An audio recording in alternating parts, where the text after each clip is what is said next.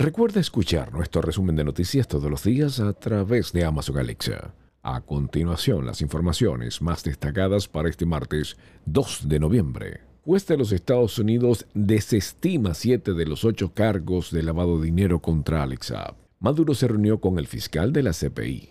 Estamos a nombre de Transcarga Express. Biden se disculpa por postura de Trump frente al cambio climático. Varios heridos dejó el choque de dos trenes en el sur de Inglaterra. Profesionales integrales, la solución para tu TPS. Colombia inició vacunación anti-COVID para niños de 3 a 11 años. La vacuna de Johnson Johnson aumentaría el riesgo de coágulos de sangre en el cerebro. Continental Services and Carrier. Ya son más de 5 millones de muertos por el COVID-19 en el mundo. La Sociedad Interamericana de Prensa denuncia aumento de violencia contra periodistas en Latinoamérica. Lleva tu negocio al ámbito online con e-commerce. En JLB Enterprises te ayudamos. El PSG podría pensar en rescindirle el contrato a Sergio Ramos. Murió el padre del tiramisú. Y al Miami envíos a Venezuela desde todos los Estados Unidos. Les narró Steve Caranda.